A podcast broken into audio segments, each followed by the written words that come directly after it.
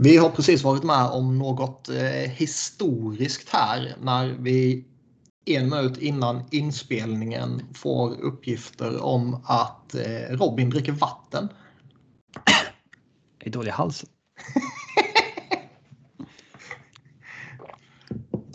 Han har ju haft en väldigt lång utläggning tidigare om att så gör man inte.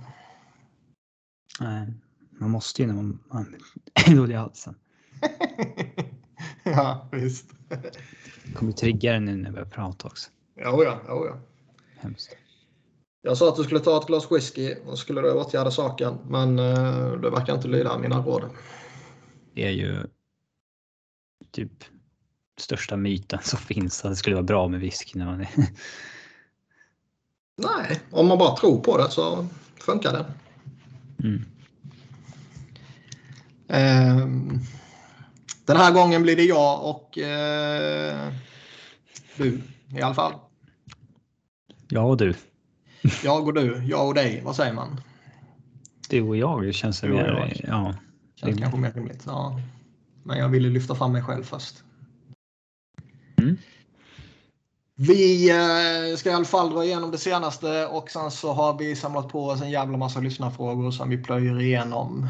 Jag eh, tycker väl att vi börjar med det som kom precis innan vi klickade på rec-knappen.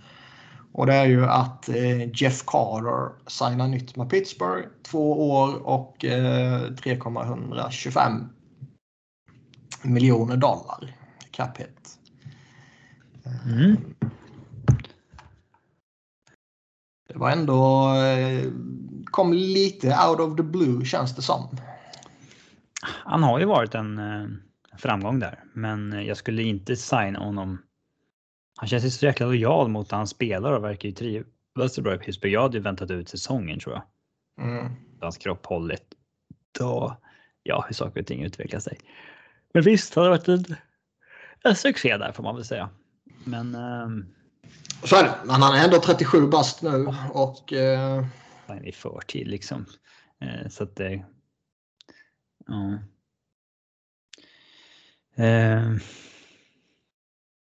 ja, jag, hade avvaktat om jag var Pittsburgh, men ja. mm. Fan. Pengarna är väl, det, det är väl inget konstigt egentligen. Nej, det är väl rimligt. Han ligger ju... Vad sa du? Två år är väl anmärkningsvärt. Ja, det är väl termen som man reagerar på i 37 års ålder. Annars är väl pengarna fair. Hans eh, nuvarande kontrakt är ju på eh, 5,2 ungefär och sen så retainades det vid traden. Så, eh, de pröjsar ju, vad pröjsar de för honom nu? 2,6. De får betala lite mer för honom, men eh, det är väl hanterbart. Man får väl se hur det här påverkar eh, påverkar eh, övriga också. Vi har en lyssnarfråga kring det. Eh, hur vi ser på Pittsburghs situation med kontrakten i sommar. Vilka och till vilket pris hade de valt att förlänga med? Förlora med någon av Rust, Rodriguez, Malkin, Letang, Carter kan vi plocka bort nu och sen eh, Kapanen. Där Kapanen är RFA och de andra är UFA. Och det är väl Malken och Letang som är de de man funderar allra mest på som jag nämnt tidigare. Båda två har väl relativt nyligen uttalat sig om att de vill spela vidare i ett par tre säsonger i alla fall om jag inte kommer ihåg fel. Ehm, det är väl rimligt. Kanske att man eh, behöver släppa någon av dem om de ska ha stora pengar båda två. Ja, ja. Det var väl 30 millar i cap space inför nästa år. Eh, Malkin Tang äter väl upp 20. Sen får de försöka hantera resten helt enkelt. Det, så det brukar gå till. Mm. Så är det ju. Men de har, eh, de har många de behöver signa upp. Ja, det glömmer man ju ofta. Att man kan inte ha ett lag med 13 gubbar liksom. Eh, Men Malkin borde väl inte. med tanke på den skadehistoriken han, har. Jag tror, han ska inte upp på liksom 12-13 mille längre, eller hur? Han kan väl ligga kvar någonstans där han ligger känns det som. Mm, det tycker jag är fair. Han kanske till och med kan droppa av lite om man tar någon lojalitetsrabatt. Eh, typ. Om jag var där Tang då skulle jag nog snarare kräva lite. Han ska väl upp på en 10. På 2-3 år. Ja, kanske. Om inte annat så eh, kan man väl bumpa upp honom lite från det nuvarande kan man tycka. Uh, han har ju han har haft... varit underbetald också. Ja, exakt. Han har haft en, en längre tid där han har i alla fall stundtals varit uh, underbetald och sen stundtals varit fair. Men över tid så kanske man kan säga att han har varit underbetald. Ja. Skadehistoriken på honom är väl sådär i och för sig, men. Båda två. Ja. Så är det ju. Men. Ja, Pittsburgh klarar sig alltid ändå. Ja. Att de är friska när det smäller, men ja. Rodriguez är ju lite intressant dock. Han ligger ju på en miljon nu bara och har ju exploderat nu denna mm. säsongen. Får man väl säga. Mm. Eh, han kan nog, eh, det kan nog plussas på några miljoner där. Och det skulle kunna göra att man kanske behöver sortera bort någon annan. Eller så väljer man att sortera bort honom för att man satsar på Brian Rust istället eller något liknande. Men eh, det skulle inte förvåna om någon av dem kanske måste flytta på sig. Kanske till och med kan bli Kapanen via trade eller någonting. Ja, eller varför skulle de... Alltså varför gav de eh, det där kontraktet till Brock McGinn till exempel. Det, är svårt mm. att röra, få bort de spelarna, men den förstod jag inte riktigt. Nej, så är det ju. När man har så här bottom six spelare uppsignade och fyra, fem år på så här 2-3 mille. Det, det har man inte råd med. Nej, helt klart. Mm. Uh, ja, jag vet inte. Har vi något mer vi vill säga om Pittsburgh där? Nej, inte direkt. Det, Nej. Jag tycker väl att de uh, Mike Sullivan, uh, ett allmänt Pittsburgh tycker att Mike Sullivan fortsätter imponera som som coach. Alltså hur bra han håller Pittsburgh år efter år trots att truppen är liksom svagare och svagare hela tiden och äldre och äldre. Um, man är väl topp tre tror jag i så här expected uh, goals percentage liksom och det. Mm. Nej, han verkar vara en toppklass coach verkligen. Vi hade förresten en fråga kring honom där. Börjar det inte bli dags för en Jack Adams för Mike Sullivan nu med tanke på hur nederlagstippade Pens har varit de två, tre sista åren? Eh, nu saknades Malcolm Crosby och man har haft massa andra skador men ändå levereras det. Ja absolut, men det är inte så det går till med Jack Adams. Eh. Nej. man ska inte vara bra, man ska gå från dåligt till bra. Mm, man ska överraska. Mm. Eh, de bästa coacherna har ju aldrig här Jack Adams för att de eh, kontinuerligt håller sig i toppen. Mm. Vem är det som får Jack Adams i dagsläget skulle du säga? Om vi får gissa vem som får alltså. Eh, jag tror han skulle kunna ligga rätt bra till faktiskt, Salvan. Med det finns på... ju ingen eh, liksom, uppenbar kandidat annars. Vad heter snubben som, nu står det still i huvudet, som tog över efter coach Q? Eh, fast kommer han... Ja, kommer han få med tanke på, ja, visserligen ja, Florida är ju årets överraskningslag typ. Mm. Men i och med att coach Q hade Andrew vunnit. Brunett var det ja. Eh, Tappat namnet. I och med att coach Q hade liksom inlett det och gick så bra innan så får ju inte Brunett samma cred för hur det går där, eller? Nej, så kan det lite vara och han fortsätter väl bara att köra på det som coach Q har satt på plats känns det som. Mm. Eh, annars har ju både Anaheim och LA överraskat. Kanske om Nashville skulle överraska och vinna divisionen här i Central. Ja. Kan John Hines få det? Ja, lite öppet kanske faktiskt. Eller Anaheim Kings, vad det går. Ja. Ja, ja, vi hoppar vidare. Vi går in på lite Montreal där de plockade in Ken Hughes som ny GM, en gammal eh, agent. Som vi snackade om. Vi har inte pratat om efter att det blir klart väl? Nej, men vi snackade om att eventuellt, alltså när vi hade Rosell här om agenter in i. Ja, ja, ja. ja. Eh, ja det har man ju sett lite. Det känns som att det blir lite mer. Eh... Efter vi poddade om det ja. Att, eh... Exakt.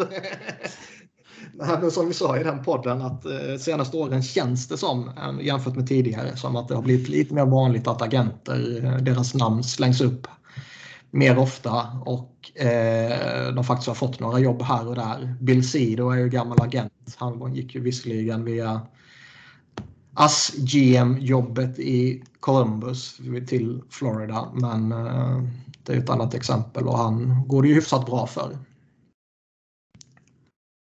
Men det skulle bli lite intressant med, med Montreal. Vi pratade ju om eh, hela deras setup med FK Gordon tidigare där han väl inte kommer ha GM-titeln men de facto kommer göra många GM-saker och sen så grooma in vem det nu skulle vara som skulle komma in så att säga. Och det är väl kanske ett lämpligt setup om man ska ta in en färsk snubbe. Det verkar ju som att det kan ju vara ett spel för gallerierna också, men de säger ju att det här liksom. Det var hans jobb hela tiden om han ville ha det. Det var mer att det är han som har tvekat om han ville gå in i byta lag så att säga från agentbranschen till lagbranschen. Eller? Mm. Mm. Och att de andra som intervjuats har mest varit reservalternativ om Kent Hughes inte skulle vilja. Mm. Nej, men ofta så går man väl in i en sån process eh, med eh, någon form av rangordning på dem man pratar med. Mm. Sen är det upp till dem att förbättra sin position eller försämra sin position. Sen råkar det ju slumpa sig så också att eh, Hughes och Gorton typ känner varandra jätteväl sedan tidigare. Det är sjukt att hans bästa polare är den bäst kvalificerade för jobbet. Mm. Ja. Alltså, det behöver inte vara något konstigt, men det, det känns Nej. väldigt NHL liksom. Eh. Så är det väl. Men sen, sen samtidigt är det ju så också. Har, har man varit inne i NHL-bubblan i alla de åren som de här två har varit inne så kommer man ju lära känna varandra. De har väl förhandlat. Ja, man hittar väl folk man gillar att jobba med och komma överens med och det är inte så konstigt om det är de som eh, anställs vidare. Liksom. Nej. Men alltid skoj när det kom in eh, någon ny på, uh, på en framträdande position. Uh, ser lite om om det blir Paul Fenton eller Bill, Bill Cedar. Eller om mm. det blir um, eller om det blir, nu tappar jag namnet igen, Boston-snubben som gjorde kaos första tiden och sen uh, har skärpt till sig Don Sweeney. Mm. Vi har ju nytt i Vancouver också. Ja, det händer grejer. Äntligen. Patrik, ja, Patrik Alvin uh, så mycket jag vet, no relation to Victor Alvin. Eh, han är ny GM i alla fall. Det har bekräftats. De har också utsett Emily Castonguay. Castonguay, jag vet inte. spelaren Eric Castongay har ju samma efternamn. Han som spelade i Björklöven och i AIK. Mm. Mm. Eh, hon är i alla fall eh, en, en, eh, på tal om agenter så är hon en eh, tidigare agent, hade bland annat Alexis Lafreniere och eh, utsedd till assistant general manager och är historiens andra kvinna på en sådan position i NHL. Förvånansvärt många eh, publikationer och stora namn inom svängen verkar vara helt omedvetna om att det har funnits en tidigare och pekar ut henne som den första. Men det är faktiskt fel. Angela Gorgon, återigen ett namn man förmodligen slaktar, var eh, assistant GM i Anaheim på 90-talet. Hon designar tårtor idag läste jag. Mm. Jag kollade upp henne på LinkedIn. ja. Um, nej men det, jag menar, det, rätt ska vara rätt och man måste ju lyfta fram pionjärerna. Liksom. Men i en mer modern mm. kontext så är det ju givetvis uh, skoj och ett eh, viktigt steg att eh, slå in den porten i en som sagt modern kontext också. Ja, och så kom ju eh, Rachel Dory in i samma veva som har, är väl en av de mera liksom, eh, hon har väl varit en av de eh, främsta NHL-tyckarna av eh, de kvinnor som har funnits eh, i media senaste två, tre åren. Hon var inne i en sväng i New York Devils för eh, något år sedan också. Men eh, Mm. ja, det, alltså, det, det är en organisation som behöver eh, eh, bygga om. Jag kan ingenting om custom gaze, eh, liksom eh, hockeykunnande, men eh, och inte om Patrik Alvin heller egentligen, men de behöver ju någonting nytt där. Liksom det, det, det är i alla fall ett gott tecken att man anställer en liksom en Rachel Dory som är i mitt tycke i alla fall liksom väldigt det, ja, har rätt tänk med spelarutvärdering och sånt där. Eh, så att eh, det ska bli intressant att följa. Man har ingen koll på Patrik Alvin heller riktigt. När han var inte Nej, han är i ju Pittsburgh. en extrem liksom- dålis ju. Ja, han är en sån som har gått den långa vägen där borta. Liksom, eh, scout. Det finns ju många svenska scouter i NHL. Så han Ja. hade, sen så blev han ju director of European Scouting, precis som eh, Håkan Andersson heter han i Detroit. Eh, och sen så director of Amateur Scouting helt, precis som Håkan Andersson va, i Detroit. Eh, tror jag i alla fall. Um, Ingen aning. Sen ASS GM, interim GM då när eh, Rutherford, eh, just Rutherford också lämnade Ehm, eh, Pittsburgh. Så att ja, återigen, Rutherford tar med någon han känner från Pittsburgh. Ja, det började ju pratas tidigt om att han eh, både ville plocka in eh, en kvinna och det började pratas tidigt om att Alvin var aktuell. Ehm, man hoppas givetvis att han totalfloppar. När man fostrade i Pittsburgh så förtjänar man inga sympatier. Och det är skoj när det är kaos i Vancouver. Ja, det är någon, någon annans tur att kaosa lite snart känner man väl. Men eh, eh, det är alltid intressant när ett lag sätter ett, liksom ett helt nytt front office så här. Det är ju long overdue i Vancouvers fall. Det skulle ju skett för Absolut. eh, många år sedan. Sen får man väl se lite hur, hur Rutherford, för jag menar han har det är ju liknande, liknande som när vi pratade om Montreal och, och Gorton att uh, Rutherford sitter ju på den högsta, positionen där. Mm. Mm. Och vill väl eh, inte bara sätta sitt folk på plats och sen luta sig tillbaka och casha in känns det som. Han vill väl fortfarande vara engagerad. Och Han var jävligt dålig sista åren i Pittsburgh, ska sägas. absolut. Han vann ju två år i rad eh, när han var ny, men det känns ju inte som att det var så mycket hans förtjänst. Alltså Nej, det, vi har ju pratat om det tidigare. Det var ju Ja. snarare de, de vann trots att han var där och inte tack vare att han var där. ja, visst, men han kom ju in och sen så vann de så att han har väl någon cred i det och eh, lite trader som var viktiga så där Hörnqvist och så vidare. Men han har gjort. Han gjorde ju lika många dåliga som bra trader. De Mm. bara rörde ju om hela tiden, hoppades på något nytt, något nytt hela tiden och. Anledningen till att, eh, vi nämnde ju Pittsburgh förut, att deras roster har blivit sämre eh, är ju på grund av Rutherford. Så att det är väl bra för Vancouver om han eh, inte är involverad på i det dagliga skulle jag säga, utan bara big picture. Ja. Eh, nej, men så är det väl. Och som vi sa i Montreal-fallet att när, när det kommer in en, en helt ny snubbe så är det kanske vettigt eh, ändå att ha någon lite mer rutinerad över honom. Eh, så att man kan liksom... Det här blir ju allt vanligare att den som är president of Hockey Ops är liksom. Det, det var inte så för tio år sedan. Då var det alltid GM som var the man.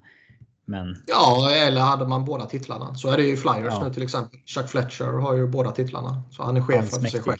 Ja, vilket är Mm. ett, eh, ett problem kan man tycka. Av flera olika anledningar. Dels för att det är tidskrävande och mycket mer eh, aktivt jobb att vara GM idag än vad det var back in the days. Då kanske man kunde sitta på flera titlar. Jag menar, vi hade ju till och med många som var både coach och GM till exempel. Men idag mm. känns det som att man, man måste dela upp det på två olika roller. President of Hockey Ops och GM. Mm. Något annat för GM måste vara ansvarig gentemot någon hockeyperson. Liksom. Inte bara upp mot VD och grejer. Ja. Men nog om Vancouver. Vi eh, går in på lite rykten där vi till exempel har läst att Edmonton ska ha övervägt Martin Jones. Det är kanske till och med så att en trade var på bordet om Flyers skulle accepterat ett sent draftval. Men det ville de inte. De ville ha lite mer. Vad är Martin Jones snubben som kan rädda Edmonton? Nej. eh, liksom. Det snackas om målvakter för Edmonton, det snackas om Martin Jones, det snackas om Korpisalo. Det snackas liksom om de som varit de sämsta målvakterna i NHL de senaste åren. Som de tittar på. Man bara, vad fan.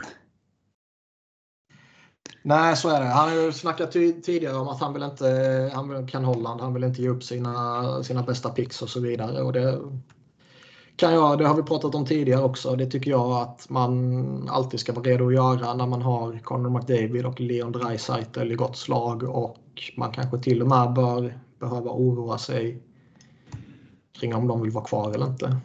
Då kanske man ska sitta och vägra släppa sina bästa tillgångar i eventuella trades. Men det kan också bara vara ett förhandlingsknep att eh, försöka göra dem lite mer värdefulla än vad de är genom att säga att man inte vill släppa dem. Men eh, alltså Jones har ju varit eh, helt okej. Okay. Han eh, har... Jag vet inte om jag hade... Man hade väl inga förväntningar på honom så liksom. Men... Så det är svårt att säga att han har liksom motsvarat förväntningar eller sånt där. Det var ju ett, en chansning och det har funkat okej.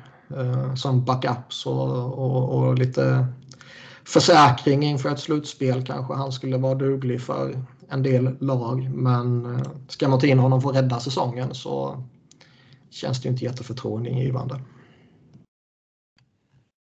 Mm. Nej. Eh, går vi vidare så har vi eh, ett intressant scenario med Claude Giroux. Som placeras in i Colorado av Elliot Friedman tycker jag att det är perfekt. Och han säger ju att han typ bara gissar men som vi brukar säga när en sån gissar så kan det alltid ligga något mer bakom än bara gissningar likt våra gissningar. Mm. Verkligen. Uh... Vi har fått lite lyssnarfrågor kring det också. Vad, liksom, vad, vad vi tycker om det ryktet. Och skulle Fletcher. jag hoppa på Avs bandwagon i så fall och sen vill de att vi två pratar ihop en rimlig trade som båda är nöjda med. Som båda. Jag har ju så svårt att se de lyckas med en fit här. Alltså. Nej, man måste involvera ett tredje lag så att man får ner Giroud till 25 procent. Mm. Och då är det automatiskt ganska dy mycket dyrare. Mm. Han ligger ju på 8, eh, nästan 8,3 nu, Giroud. Och eh, det kommer säkert att vara lag som är intresserade av honom till 50 procent av priset. Men kan man trycka ner det ett snäpp till så visst, det kan ju vara... dyrare. Men han blir jävla tillgång då alltså. Det kan ju också vara så att en liksom spelare med lön kan gå tillbaka i dealen till Philly. Eh, som ändå skulle ha någon form av värde för Philly kommande år. En, typ en JT Comfer som är signad på ett år till på 3,5. Som är liksom en 40 poängspelare som, ja men. Det är ändå inte dumt för Philly att få in som skulle göra en sån här trade mycket enklare. Och Euro är ju också, lönen är ju bara 4 miljoner kvar på den här säsongen. Så det är ju inte... Man tar ju inte ja, men jag tänkte även om man involverar ett, ett tredje lag så är det inga stora pengar de tar på sig. Nej, så är det ju. Um...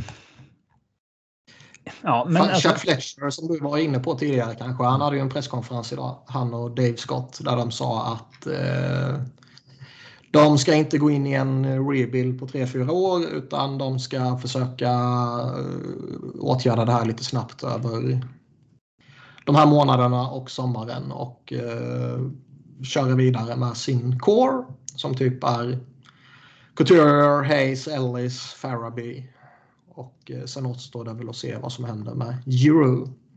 Han... Eh, jag kommer inte ihåg om han sa det exakt i de här orden men han sa väl i alla fall innebörden att Claude Giroux själv bestämmer vad han vill göra. Och det gör han dels för att han har en no movement-klausul. Dels tycker jag att han eh, har gjort så mycket för organisationen att han förtjänar att själv bestämma vad han vill göra. Ja, om han säger att han vill gå så respekterar jag nog det och så vidare. Eh, det är väl fair. Det är väl inte så mycket att säga om. Eh, mm. Dock så ser inte jag Av som någon superbra fit. Nej, alltså både när man lyssnar på både Friedman och Marek på, i deras podd så tycker ju båda att det är en bra fit. Ja, men det känns som att det är så det så här, ja, de har många offensiva spelare och spelar en offensiv hockey och där skulle han väl tycka att det var kul att spela. Typ ja, så. De, ja, typ. Och sen hänvisar de lite till hans, att han är högerskytt och sådär. Behöver ni mer sådana? Ja, det kan jag väl inte säga. I forwardsbesättningens ordinarie lineup så är det ju McKinnon, JT Confer, Logan O'Connor eh, och OB Kubel, gamla mm. flyern. Det är väl inte Alltså det är väl inget problem så. Det är väl kanske i andra PP som man skulle behövt en högerskytt. Där har man bara leftare. Eh, så man har tagit in Euro för att ha honom i andra PP. Eller så gör man det, jag vet inte.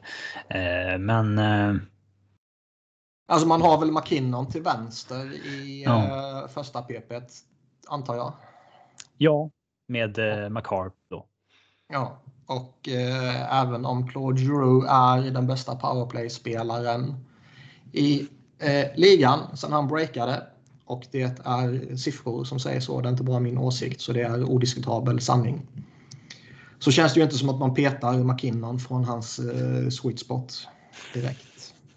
Nej, McKinnon kan säkert tänka sig att byta spot, att han får gå in. Eh, eh, ja, man spelar ju McKinnon till vänster, Rantanen till höger, Makar på blå och sen så eh, Kadri och eh, Landeskog i slott slash liksom framför mål som stökar mm. runt. Eh, man kan väl sätta in McKinnon liksom i slottet om man, man, om man vill.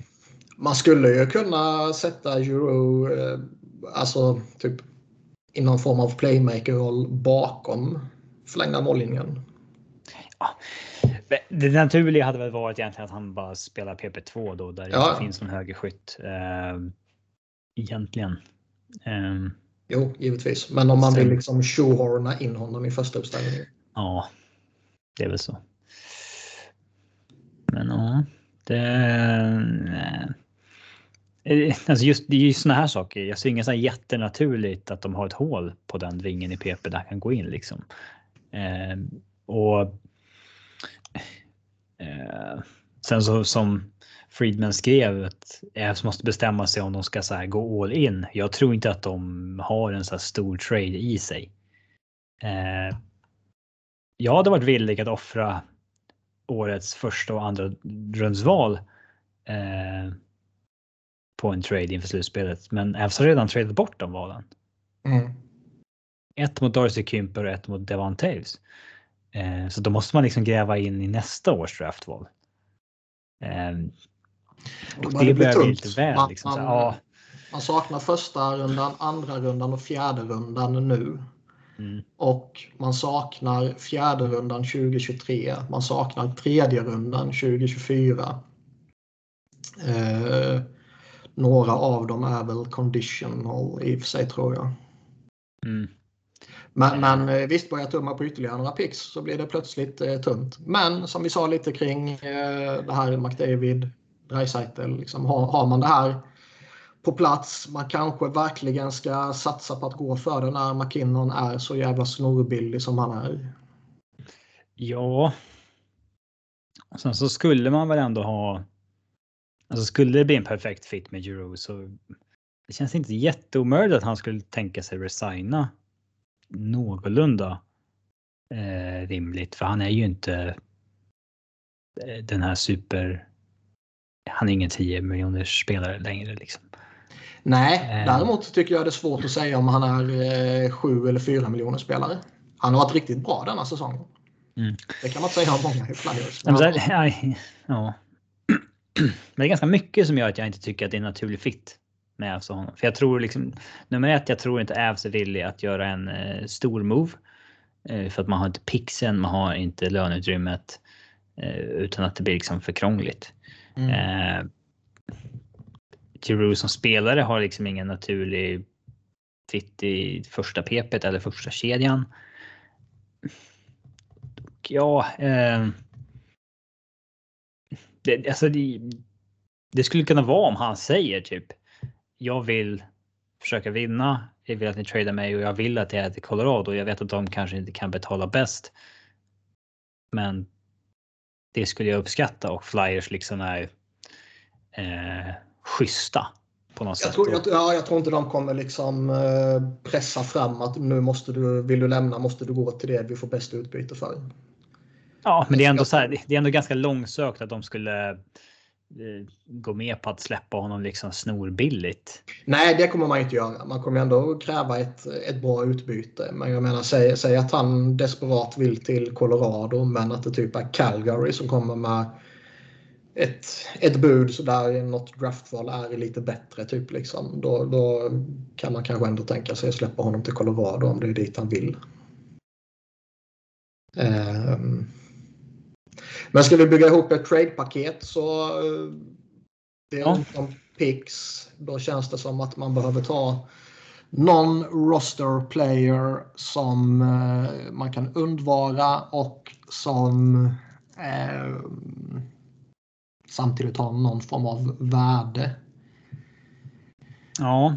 eh, Jag skulle ju givetvis vara jävligt intresserad av en sån som Gerard, men det känns inte... eh, Nej. Ja, alltså, det, även om det varit snack om att eh, på något enstaka håll om att han kanske är tillgänglig så känns det konstigt. Jag tror inte på det. Nej, det är han Och inte. skulle, skulle han vara det så är det ju ingenting man gör nu. Då gör man det till sommaren i så fall. Mm. Han är ju för värdefull nu inför ett slutspel. Så tittar man på någon, på någon roster player så är det väl typ Comfort som du nämnde. Ja, eller Tyson Jost. Eh, någon av dem. Burakovsky, Kadri, Nitushkin har ju alla utgående kontrakt och det är väl osäkert om man kan behålla ens två av dem när alla väljer sig att ha career years liksom. Mm. Men eh, Oavsett vilket så eh, Burakovsky och Kadri släpper man ju inte nej, det är ju, när man går för kuppen. nej, exakt. De vill ju behålla dem nu för att gå för det och Flyers har inget intresse av att få någon UFAs tillbaka. Nej. Om de inte kommer med en extension, men jag tror ingen av dem skulle vara så glada för att få det förslaget just nu. By the way, vill du? Eh, vi tänkte byta bort. Eh, om, om du kan tänka att förlänga med Flyers just nu kan du få lämna Ävs här inför slutspelet. Det, det, nej, det är inte trevligt. det, inte så här, oh, vad kan de erbjuda då? Liksom, tre Mm. år, oh, nice. Liksom. Ehm, Det är ju många Flyers-fans när, när man pratar Drew till Colorado som eh, vill ha Newhook eh, och eller Baron. Ja, det förstår man ju. Alltså i och med att det är Phillies franchise-spelare och känner man att vi ska trada honom ska vi ha någonting riktigt. Alltså så hade ju alla tänkt. Ja. Men Avs kommer ju absolut inte ge upp en Alex Newhook. Ehm, jag- jag minns ju när Duchene skulle till Ottawa. Nu fick ju Avs med fast i hand ett jävla monsterutbud. Eh, men då satt ju folk och hoppades på eh, liksom Thomas Chabot och så vidare. Men det blir ju aldrig de spelarna. Mm. Lagen säger ju liksom total no-go vad det gäller dem. Ehm, däremot så. Men jag menar, har, har man inget, inga pix man vill släppa om, och det, det är väl mm. säg, säg, att så är fallet så måste man ju krydda på något sätt. Och, eh... Ja, men Newhook tror jag uteslutet i och med att han måste upp i andra kedjan när de här UFA, alltså Burakovsky, mm. Kadri försvinner nästa år. Eh, han är ju liksom the future second line center bakom eh, eh McKinnon. Däremot Justin Barron som är eh, deras försvarsprospect nummer ett ihop med kanske Drew Hellison då som skulle spela OS nu för USA. Um, någon av dem kan nog vara tillgängliga. Då är ju Barron det, det hetare alternativet. Speciellt i och med att Avs liksom topp 4. Eller ja, topp 3 på backsidan. Vi får väl se hur det är med Bornbarms huvud. Men ja, det är ändå ganska stängt där. Mm. Sen kan ju Barron spela liksom tredje backpar i tre år medan han är på ELC. Liksom. Det, det är inte så konstigt. Eh, men eh, han är ju ändå expandable hur man än vänder och vrider på det. Jo, så är det väl. Och eh, är jag flyers så även om jag gillar Newhook så skulle jag nog ändå försöka propsa på för Baron faktiskt. Mm. Eh, då är frågan, liksom, är man villig att ge upp det för ett slutspel med Claude Giroux? Eh, det beror på liksom Sakics mindset. Jag, jag, tror ju fortfarande att de vill vara bra 4-5 år framöver och inte liksom göra någon så här super all in. Eh, många vill ju det nu i och med att de åkte tredje eller andra rundan tre år i rad. Att så här, nu måste de verkligen satsa sig förbi den. Men Ja. Alltså jag tycker snarare det, det viktiga är väl eh, att försöka utnyttja de, de sista billiga åren på McKinnon. När han ja, något liksom av de åren borde man ju kunna. Något av de åren borde man ju kunna liksom pusha in någonting mera av eh, ja. lite tyngd. Eh, jag tror ju att det bara kommer vara en djupspelare på backsidan, en djupspelare på forwardsidan. Lite som i fjol med Nemet och Söderberg. Mm. Men. Mm, problemet är ju att de trots att de har många billiga spelare i år som sen kommer bli dyrare så har de ju ingen cap space. Eh, men då, då, får vi ju räkna med att det löser sig med tredje lag och så vidare. Men det mm. gör ju ändå att man, hela grejen känns ganska orealistisk. Men ett paket med Justin Barron eh, man får ändå se Justin Barron som den stora pusselbiten på något sätt. Det... Ja, han blir den stora pusselbiten Barron och sen så får man väl fylla ut kanske eh, Manconfer om man ska eller Jost om man ska ta mm, jag loss lite lönekostnader. Jag tror inte Avs har något emot att släppa Confer för han är lite tung på sitt 3,5. Mm. Bednar gillar honom och sådär men han är inte så Bednar gillar att använda honom i både PK och PP och liksom lita på honom i key situations. Jag har inte riktigt den uh, bilden av JT Comfer, men uh, han är ju ändå. Du är ändå en, en, hyfsat, en hyfsat solid och användbar spelare, exakt. Mm. Men jag skulle och nog... han är ginger, vilket ofta hamnar i Philly. Ja, så är det ju. Så är det. det inte... Måste matcha tröjan. ja, men det är ju så. För det är ja, ofta gingers i, i flyers. Ja, jag säger inte emot. Uh, men jag tror nog man får slänga in något, eh, något, något hyfsat eh, pick också. Inte en first eller second rounder sådär kanske. Men, uh, jag skulle Comfort, Baron och någonting mer. Antingen någon någon till prospect som inte är någon superprospect men ändå något ja. hyggligt.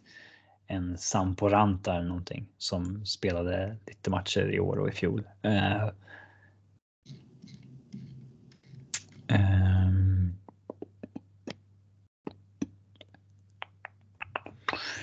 Alltså jag har inget emot att bränna årets tredje rundeval också när man ändå har i, alltså skicka när man ändå har bränt första, andra och fjärde så skicka tredje också. Men om det låg på bordet då, Baron, Confer och tredjerumsvalet. Känns det liksom gott nog för Flyers? Eh, jag skulle väl inte säga att det är sådär uppenbart självklart. Liksom ta det och, och släng på luren innan de hinner ångra sig. Så, så känns det ju inte. Men jag tycker Baron är en väldigt intressant pusselbit. Jag tycker det är en bra prospect. Jag tycker det är en, eh, en pusselbit Flyers behöver få in. De behöver uh, få in nytt blod utöver Cam York. På, Cam på York Baron kanske är liksom superbackparet om tre år. Liksom. Ja, exakt. Det, det vet man inte.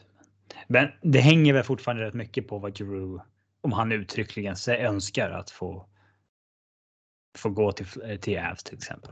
Ja, alltså jag, jag tror även om Barron kanske är um, en av de bättre spelarna som kommer vara tillgänglig för Flyers i en eventuell trade. Uh, eller, eller inte spelare utan prospect kanske snarare. Så uh, kan man ju mycket väl få bättre draftval på ett annat håll. Och, mm. Draftval är alltid sexigt. Då är ju frågan vad man värderar mest. Å andra sidan så bör det ju rimligtvis vara sena första val i så fall. Men Baron var, gick sent i första rundan. Ja, så är det. Och fly, alltså, Flyers sa ju att det inte skulle vara en 3-4 års rebuild. Då är ju egentligen inte draftval. Alltså då är ju prospect som är hunnit mogna två år kanske mer lockande egentligen än draftval. Om de men kanske har någon prospect som de gillar som fan i Philly. Alltså någon 19-20-åring som de eh, ja, alltså håller väldigt högt. Mm. Eh, det kan ju vara mer lockande då än Många Avs-fans tror ju att Martin Kaut som var första rundan 2017 va? Shane Bauer som var Ottawas första rundare som man fick i Duchene-traden att någon av dem kommer tradas eh, för de börjar, bra, de börjar bli liksom nu inte prospects eh, längre. nej, exakt. Bowers är 22, 23, Kauter 22 och de har inte tagit plats i NHL. Mm. Det är, de kommer användas som trade chips i år så att säga i och med att man inte har några första andra runder. Men mm. precis, precis som alla fanbases så tror jag Avs-fansen överskattar vad de här spelarna är värda när de vid den här åldern fortfarande inte har slagits in i NHL. Ja, så borde det, det finns ju garanterat lag som är villiga att ha en till eh, eh, alltså ge, ja, vilja att eh, ge dem ett försök. Så där, så att säga. Men, absolut. absolut. Eh, Men inte som någon huvudpusselbit för någon stor spelare. Nej, då skulle man nog verkligen blåsa dem i så fall. Jag känner i alla fall att eh, börjar man trada med Colorado och man inte får en av Barron eller Newhook så ska man nog vara missnöjd. Det kan ju vara Drew Hellison också eller liksom årets första rundeval Oskar Olausson. Som, eh, eh, han har ju gått väldigt bra i juniorligan, bättre än väntat. Och, eh, ja, vi får se. Drew Hellison är ju lite fattigare människas eh, Justin Barron. Högerfattad back som spelar college och eh, gick ju i mitten på andra rundan. Barron gick sent i första. Eh, jag ska spela OS nu för USA. Visserligen mm. kalanka turnering, men eh, ja, det säger väl ändå någonting. Liksom. Så om man är Avs då pushar man då för Hellison och om man är Flyers så pushar man då för Baron. Jo, det är väl klart. Uh, vi får la se. Det uh, lär ju hända saker kring uh, trade deadline i Flyers i alla fall. Mm. Uh, Går vi vidare till Montreal så har Ben Chero intresse från Toronto, Calgary, Florida, St. Louis. Och eh, folk förväntar sig väl att han kommer ge Montreal något bra utbyte. Mm. Um. Ja, vad ska man säga? Det... Jag vet inte om det finns så jättemycket nytt att säga där. Det var mer att det har kommit upp några nya lag har jag för mig. Ska vi inte bygga en trade som vi gjorde med Giroux? Med, eh, först med Toronto, sen med Calgary, sen med Florida, sen, sen med Lewis. Var... Nej, men Montreal kommer ju, alltså om man är dem så säljer man väl av vad man kan sälja av. Eh, Ja, det är klart. Inget konstigt. Och eh, eh, visst är det kul att det går dåligt för Montreal? Ja, det är. De är liksom högst, de är liksom högst i löneligan. Och eh, det är kul när lag är dåliga, de råkar gå bra och liksom tror att de är bra på riktigt. Och så inser de att vi var vi inte. Nej, så är det ju. Sen De snackar det om att så här, ja, men det är för att vi har tappat Price och eh, Webber. Ja visst, men målvaktsspelet, det, det är inte många procent mot vad det har varit de senaste åren. Och visst Webber, men det var sämst i ligan. Det, ja, Deno och så vidare har man tappat, men det, det är inget jätte... Alla lag tappar ju spelare. Liksom. Det, Jo, så är det ju. Men just i Montreals fall så är det ju ett jätteslag att tappa Carey Price. Det, det är ju... Det kommer ja man- visst, men hans grundserie har ju inte varit exceptionella på många, många år. Nej, inte på eh, vad heter det, Hart Trophy nivå. Men det är ju ändå en... eh, Jag är ju hellre han än de andra. Ja visst. Men han säljer av. Det blir väl skoj att se vad som händer där. Och går vi vidare till eh, Chicago. Så sägs det att eh, alla spelare utöver Patrick Kane, Jonathan Taves och Seth Jones är tillgängliga där. Och eh, Washington ska titta på Mark-André Fleury till exempel. Ja. Förvånar mig med Kane och Taves ändå. Eh, först och främst, vem har tagit det beslutet? Är det inte Rim GM som tar det beslutet att de här är heliga? Eh, oklart. Det kom rapporter precis innan vi började spela in att eh, ägaren eh, Wirtz, vad han nu heter i förnamn, hade sagt att eh, de ska ha en permanent GM på plats till trade deadline. Vilket väl är en indikation på att saker kommer hända då. Eller de förväntar sig att saker kan hända. Mm. Men det är väl inte orimligt eh, med tanke på vad de har gått igenom med kupperna och allt att man eh, fortsätter att vara lojala mot Kane och, och Taves. Men vill de vara kvar ens? Alltså de har ju vunnit sina kupper. Nu vill de bara chilla in i solnedgången. Alltså, ja. De borde ju inte vara heliga i alla fall. De är ju ändå två spelare man kan få någonting för. Eh, Alltså det, det absurda är typ att The Brinkat är kanske inte på marknaden så att säga men ändå liksom tillgänglig. När de två är inte det. ja, men ja. Jag tror inte att de vill trada the Brinkat bara för att de sa så. Nej, nej. Men, eh, och jag tycker väl i grunden att man, man, man ska lyssna på i princip alla spelare. Men eh, det ställs väl i kontrast mot varandra när man... När Ja, det är absolut. Alltså, där. man kan ju lyssna på Seth Jones också i och med att eh, det är bara att säga, men fan, det var inte jag som signade det kontraktet. Det var ju Bowman liksom. Det, Ja, så kan man göra. Men, eh, Innan hans no movement klickade, klickade in. ja, Riktig dick move alltså. ja. Men jag hade ju försökt om jag var Chicago.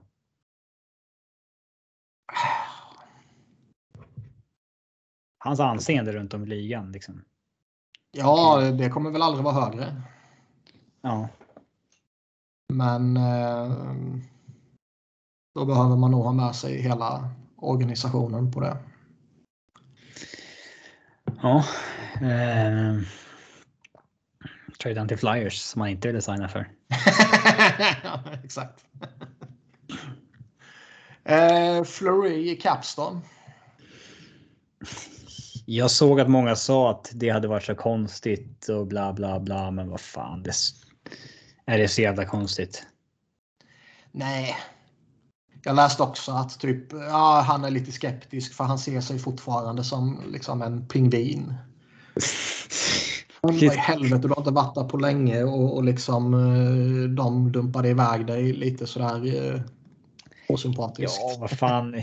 Och ja, jag vet att Washington och Pittsburgh har blivit lite så här rivals under Crosby och Ovechkin-eran, men vad fan, Ja. det är ju inte. Det finns ju ingen riktig rivalitet mellan några NHL-lag där det är så här. Man kan inte spela i de två lagen. Nej, nej. Så det, det blir väldigt tramsigt. Eh, sen vet jag inte, ska Washington? Alltså han är inte så jävla bra, Flurry. Sen visst, Nej. det kanske går jättebra i slutspelet bara för det, men Vanesek och Samsonov, det är väl. Det är väl inget. Det är väl inget dumt liksom. Alltså det är väl ingen som har varit sådär, eh, framförallt Samsonov har inte varit sådär jätteövertygande denna säsongen. Och eh, de är väl i ett läge, får man väl ändå tro, där de eh, vill åstadkomma någonting innan den här kåren blir lite för gammal. Och liksom Ovechkin som är 36, är han så mycket? 35? Är ju liksom håller jämna steg med Dreisaitl och McDavid och Huberto i poängliga-toppen, vilket är så jävla fascinerande. Men eh, man kanske vill komma ut något, något, något sista och ge dem en sista möjlighet med en liten uppgradering i mål. Det är väl inte omöjligt att tänka sig. Ja, men, ja. Han är inte så bra Flurry. Alltså det... Jag snackade lite om det på Twitter att eh, så här, jag, jag tycker det är en sån här confirmation bias och sånt där kring honom att eh, eh, Alltså så fort han är bra, då är han liksom fantastisk. Och så fort han inte är bra, då är det så här, ja, stackars Fleury som spelar så dåligt lag. Mm. Och ja, jag vet att det är för att han verkar vara en jävligt bra människa. Mm. Och sådana hatar man ju. Man får ju så jävla mycket fördelar av att folk hejar på dem. Ja. Eh. Men visst, det, är väl klart att det finns intresse för honom mot deadline, men ja. Ja, det känns lite eh, mindre spännande faktiskt. Lite mer spännande är väl kanske däremot att det verkar stå mellan Edmonton och just Washington för Evander Kane. Och att det kanske kan komma ett beslut om honom från ligan eh, så tidigt som imorgon. Eh, torsdag. Ja, den här sista grejen han ska utredas för, det var väl ingen stor grej egentligen. Så det borde inte vara något så här Ja, jag vet inte vad, vad det rimliga straffet är, men. Nej. Det känns ju som att de kommer cleara att han får signa någonstans så ska man göra det. Ja. Och då är det bara att pissa på den organisationen. Adrian Date försökte jobba in honom i Colorado lite grann. ja. Twitter may care about uh, liksom, hans uh, horungeri men Joe Sakic doesn't. I promise you that. So Joe Sakic doesn't listen to Twitter. Han kanske inte har Twitterkonto. Nej, lite så är det väl också med NHL-organisationerna, men jag skulle. Eh, kan vi tänka mig att något av de bästa lagen säger du kan komma hit och du signar för 800 000 året ja. ut. Eh, och då det kanske det lockar för några. Ja, det är klart. Och det funkade ju liksom lite för San Jose att få den boosten av att han kom in med men då måste man ha ett strong core som kan ta hand om honom. Mm, så är det. Och inte signa upp honom på flera år helst. Nej, det ska ju vara säsongen ut och inget mer. Mm. Vi har lite kring Rangers där de sägs ha erbjudit ett paket kring Vitaj Kraftsov för eh, Jacob Chychrun. Och de ska spana på eh, en återkomst för JT Miller. Rangers känns det som att eh, de kommer nog vara aktiva framåt deadline. De har ju gått som tåget. Ja. Och ja, vi var väl ganska kritiska till deras sommar, men de har ändå ett okej okay lag i grunden, så det är väl inte jättekonstigt. Nej, det sjuka är att Chris Kreider har fått det eh, än han har fått. Ja, jävlar. Mm. Det var väl ingen som såg det. Nej.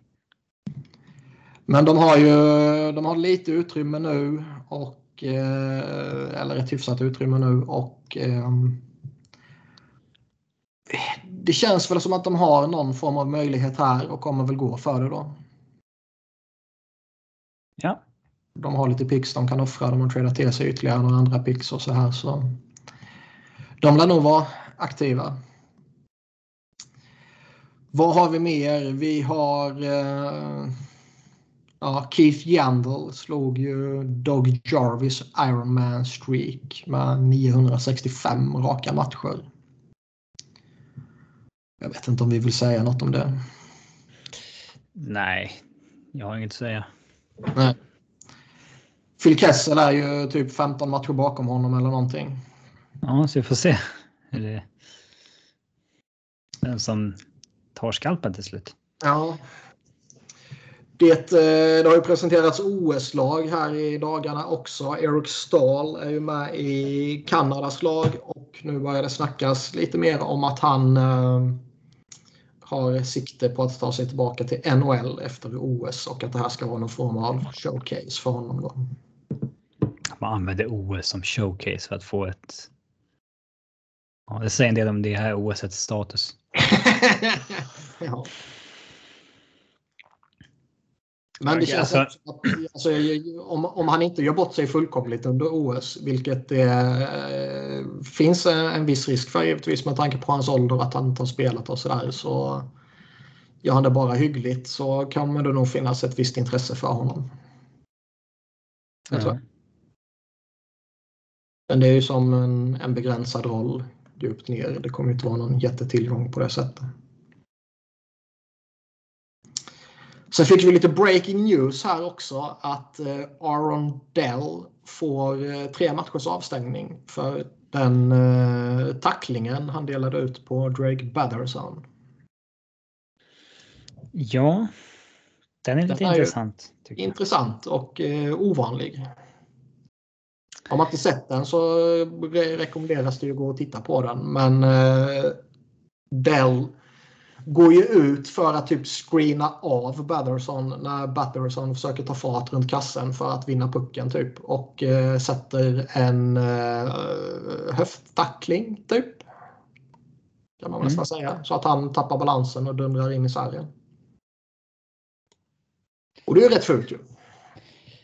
Ja, det är det väl. Eh, alltså. Så om en utespelare hade gjort det där, då hade det aldrig varit avstängning.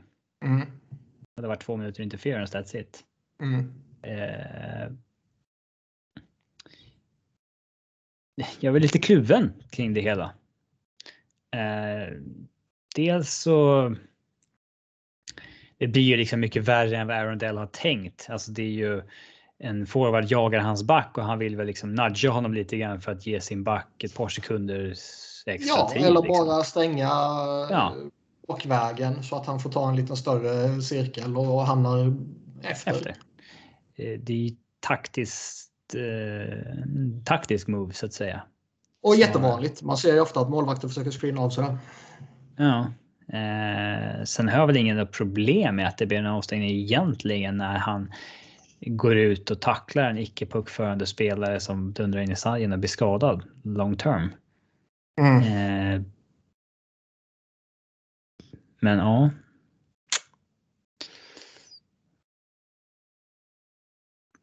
Vad, tycker du att det är fair eller? Ja. Det, skulle han friats skulle det väl varit eh, anmärkningsvärt. Skulle han fått några matcher till skulle det varit anmärkningsvärt. Nu känns det väl eh, rimligt. Han blir ju skadad, det är det som är själva grejen. Det är skadad, eller det är skada och det är en, eh, en all-star som blir skadad. Ehm, Sen så, så här, ska målvakterna få tacklas överhuvudtaget? I så fall ska de själva vara tacklingsbara när de går ut och spelar pucken. Ja, exakt. Eller ska de ha någon form av eh, sweet spot deal där liksom de får tacklas men ingen får röra dem? För det är ju lite så när de går ut. Ja, Tim Thomas var ju också en, han gick ut och tacklade någon av Sedinerna en gång till exempel. ja det kommer jag ihåg. Var det till och med i finalen va? Ja, det tror jag nog. Eh, och det. Jag, jag tycker inte att eh, det skulle bli fullständigt kaos om man liksom om det var legal att tackla målvakter. Då skulle ju liksom lag bara pumpa in en forces i lagen igen och det vore liksom. Eh, det vore inte det vore, skulle nog inte leda till någon bra utveckling för hockeyn liksom. Nej, alltså det det kommer leda till är ju att målvakter kommer sluta gå ut och spela pucken rimligtvis. Ja. Eh, och jag vet inte om det är bra heller egentligen då. Eh, det skulle nog bli flera, ska man säga, flera sådana här skador när man ska jaga puck ner till sargen för att målvakten mm. inte kan gå ut och avvärja det. Liksom. Mm. Jo, så är det.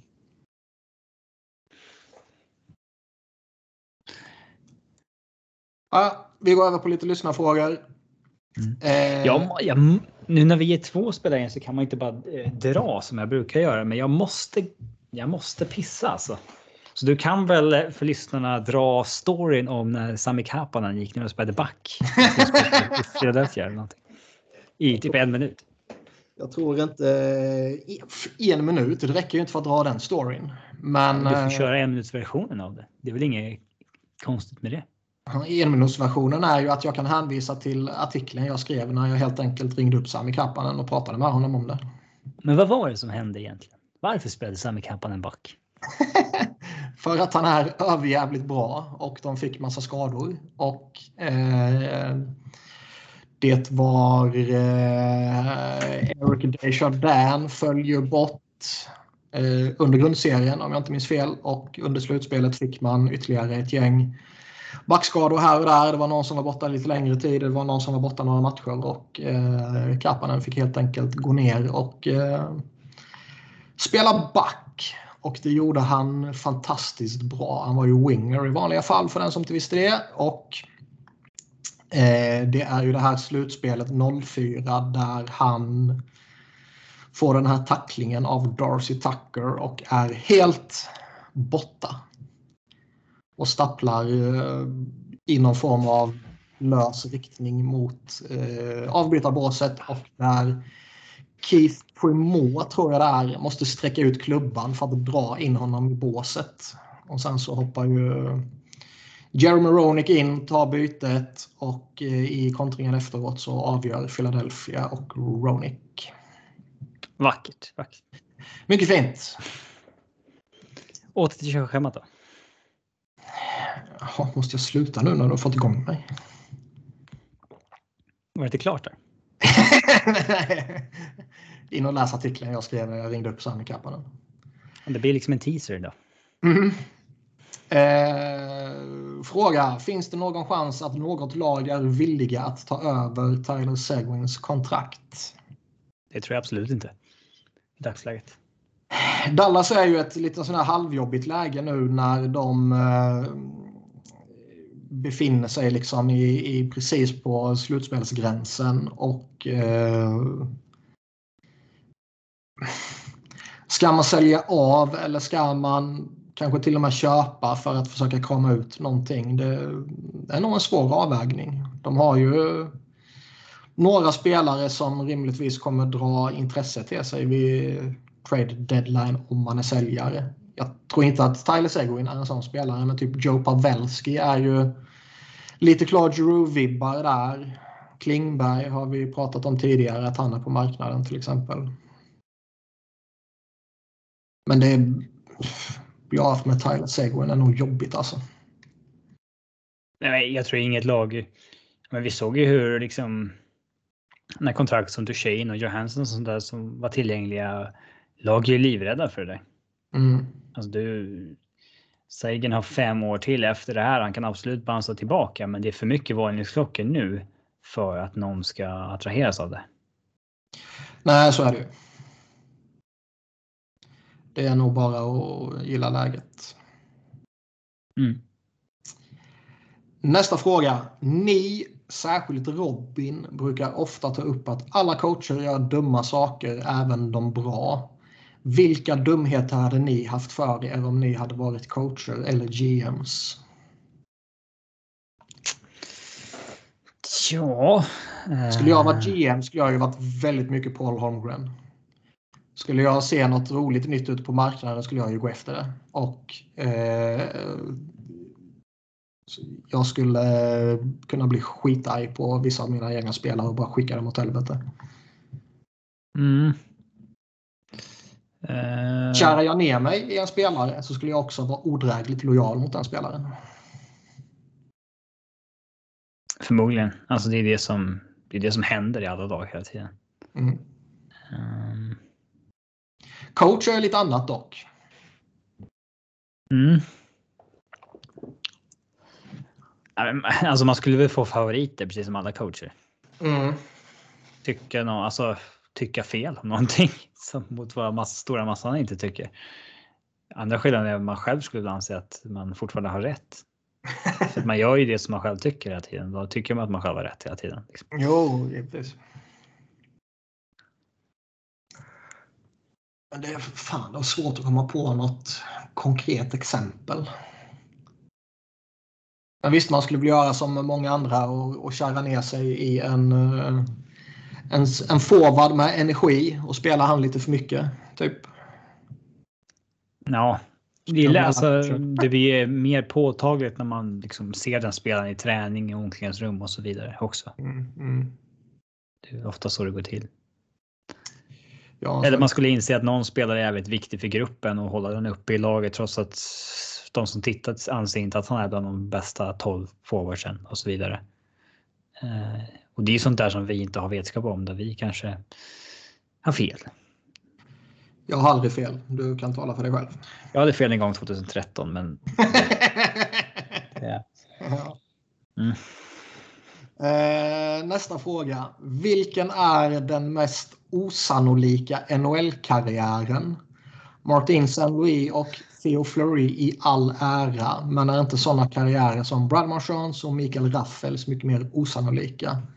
Vilka andra har haft oväntat bra eller långa karriärer baserat på förutsättningarna? Raffel förresten, spelat i Österrike tills typ 23 års ålder, sen två år i allsvenskan av alla ligor och nu är han på väg mot 600 matcher i NHL. Sånt går ju inte att hitta på. Eh, Raffes är väl inte så jävla special va? Alltså då tycker jag Belmars är lite mera med tanke på hur sent han kom över till NHL också. Visst, Belmar Frankrike är ju inte ja. etablerad i, i, en av de bästa europeiska ligorna. Han har ändå gjort bra i SHL. Eh, Raffel, som sagt, han gick ju ändå från Hockeyallsvenskan var bra på kampen, blev nedskickad till AHL och sen tror jag han gjorde typ två matcher, kanske tre. Det var några enstaka bara innan han kallades upp igen och sen så var han i NHL för att stanna. Det är ändå, det är ändå liksom anmärkningsvärt men det är nog inte unikt på något sätt. Nej. Nej, då tycker jag nog Belmers är lite vassare. Eh, man trodde inte när han var 28 att han skulle ha liksom 500 nödmatcher i sig. Nej. Mark Strite är väl kanske något liknande. Kom över jättesent, eh, etablerade sig, hade en period under fyra fem år där var han riktigt bra back och sen så bröt han sin penis och så tog den karriären slut. Ja. Eh, Sedona Chara ska väl nämnas här också. Som liksom det ja. stora jätten som blev draftad av eh, eh sent av Islanders och eh, ganska sent ändå. Eh, tror jag, tredje runda på den tiden. Och som hade jäkligt svårt att eh, ta plats i NHL i början när han var liksom 20, 21, 22, 23, gjorde inga poäng, hade brutalt dåliga plus minus siffror. Att han sen skulle gå och bli liksom NHLs liksom bästa och kanske häftigaste back kommande tio åren och sen utöver det klämma ut tio år till mm. fortfarande spela i 44 års ålder med den kroppen. Det ja, där kan vi prata osannolik karriärutveckling också. Big Buff är ju lite eh, någon form av light-version av Kära. Om man kan säga så. Ja, men det är så här, vadå, hela storyn med Big Buff är ju så här, ja, det är konstigt att en sån tjockis kan lyckas. Typ. Ja. Det väl det. ja. ja, Varenda sommar så la han ju på sig hur mycket som helst kändes det som. Ja. Um, Phil Kessel är ju fascinerande också. På, på ett sätt. Han, han, ser ju ut som vara någon du vet, random white trash snubbe. Och uh, liksom han har vunnit några kupper och snart är han på väg att och rimligtvis spela liksom upp mot tusen matcher i rad. Det är ja. fascinerande på sitt lilla sätt men inte unikt på det sättet. Ja, det är inte samma sak som kanske. Nej. Jag antar att All frågan ställdes efter att vi pratade, som, pratade om Brad Marchands karriärutveckling förra mm. veckan. Ja, den kom in idag, men den kan ju vara baserad på det ändå. Mm. Så att vi behöver inte dra Marchand igen kanske. Mm. Um... Vad har vi mer? Alltså det... Bobby Clark. Eh, när han, att han har diabetes är inte så jävla stor grej. var ju en stor grej på 60-talet. Ja. Peter Jihde likes this. Okej, okay, jag tar tillbaka det. Eh, vad har vi mer? Har vi någon annan som har överträffat några sådana här medicinska hinder? Jag vet inte. Uh, Peter Forsberg var ju typ nästan blind på ena ögat har det visat sig i efterhand. Alltså? Eller ja, men, uh, han svarta killen som spelade i Boston var ju samma sak med. Som heter han Willie och Uh, hans tröja de hissade för några veckor sedan. Här. Uh, Jaha, det visste jag inte. Alltså men, att, att den hissades visste jag ju, men... Uh, blind. Du visste inte att han var svart? Du tänker inte på sånt? Nej. uh, men Carl Söderberg, han är ju de facto blind på ena ögat. Mm. Och det var ju samma sak med Mattias Weinhandel. Mm. Men Carl Söderberg Alltså han har ju ändå båda delarna. Han är väl det, dels det medicinska undret eh, och att han var kvar i Sverige tills han var 27 år. Mm. Och sen klämde ur eh, nästan 600 NHL-matcher med 300 poäng. Alltså ganska stor roll. Ja, det var ju en relativt solid karriär han fick ut ändå. Mm. Det, han nämns ju ofta som en så här, man kan aldrig sticka över till NHL för sent. Det är alltid bra att vänta. Om du frågar Carl Söderberg så tror jag att med fast i hand att han säger att jag borde stuckit fem år tidigare. Ja, det borde det rimligtvis vara. Ja.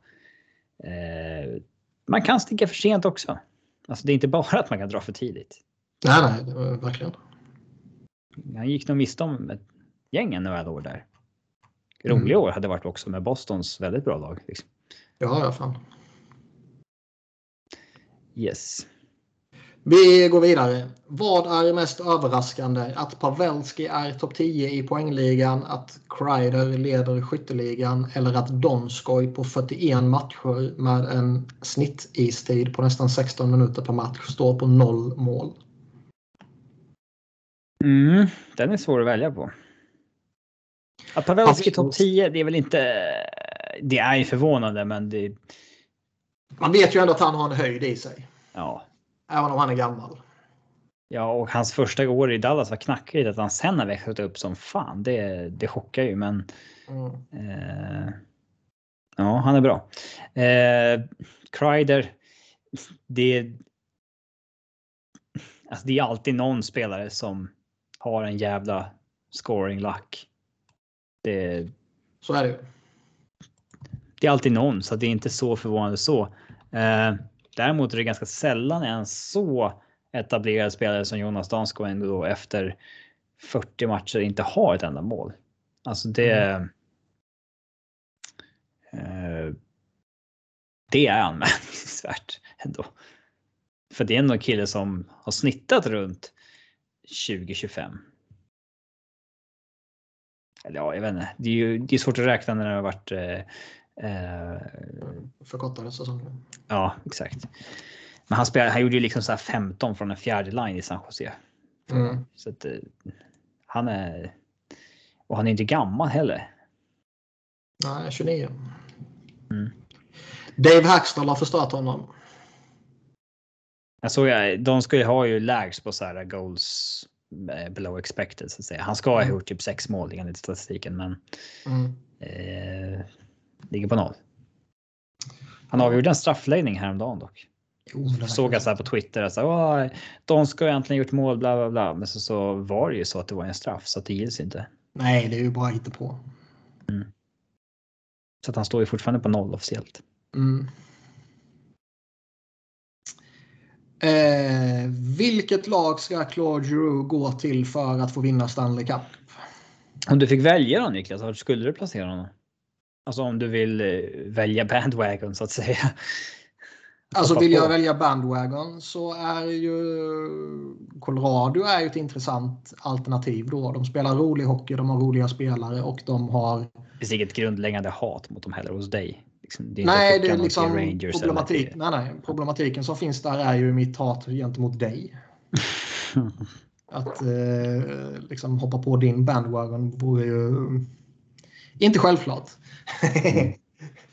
men, men eh, sen är ju nackdelen där att västkuststider är ju värdelöst att titta på för mig när man är van vid östkusten. Fast de spelar inte. De spelar klockan fyra i natt, men hemmamatcher brukar vara vid tvåtiden. Mm. Sen när det blir slutspel så kommer det vara. Ja. Slutspel i slutspel. Då, alltså det. Se vilka de möter. Mm, de det pratas om lite är ju annars Rangers och Boston. Det hade haft svårt att hantera. Det skulle vara jävla svårt alltså. Tänk att alltså, fan, se honom... Uh... Dry hampa Brad Marchand efter att de har gjort mål liksom. fan. Ja. Det vill man inte se. Nej, det vill man ju se nu bara för det. ja. Um...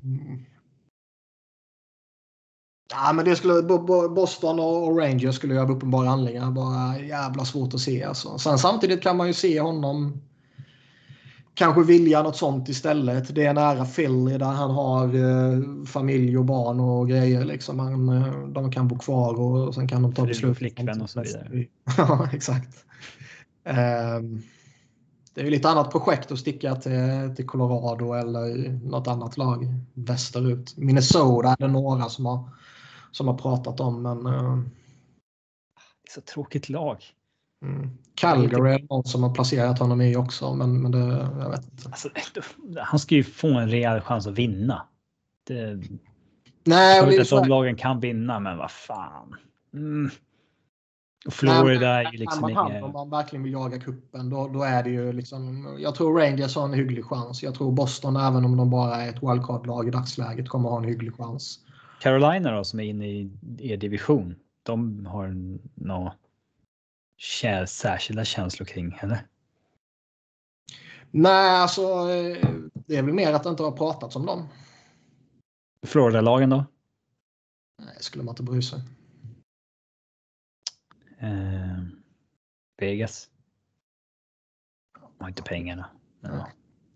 Det är ju någon som har placerat in honom i Toronto typ liksom. Och fan, det vill För att han är från Toronto? Nej, han är ju från uh, Ottawa-regionen. Okej, okay, han är född i Ontario, men... Han är från Hearst. Han och Pierre LeBrun.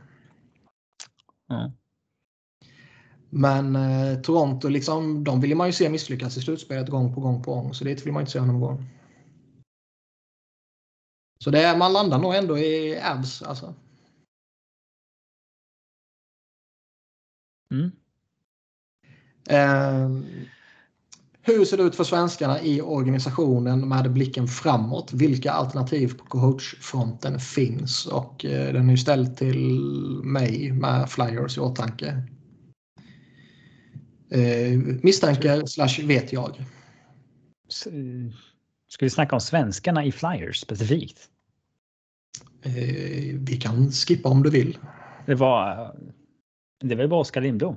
Det var det. Nej, det finns ju fler i organisationen. Oskar Lindblom är ju den som är eh, etablerad och han är ju... Han har inte varit dålig, men han har fan inte varit bra heller. Man kanske fortfarande behöver ge honom lite mer tid dock. Ja, nej, vi kan inte snacka om eh, specifikt svenskarna i Flyers system. liksom och alltså vad fan. Nej. Det är för smalt. Uh. Eh, coachkandidater är ju veteranerna som finns. Eh, Claude Julien, Tortorella. Ja.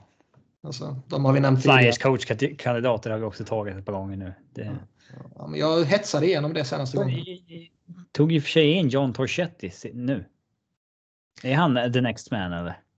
Nej, de har ju bekräftat att Mike Joe kommer att köra säsongen ut nu. Och det var ju väntat ju. Det är ju bara att låta han köra säsongen ut nu. Fan. Men jag menar, blir det han permanent. Då kan man ju bränna ner hela jävla organisationen.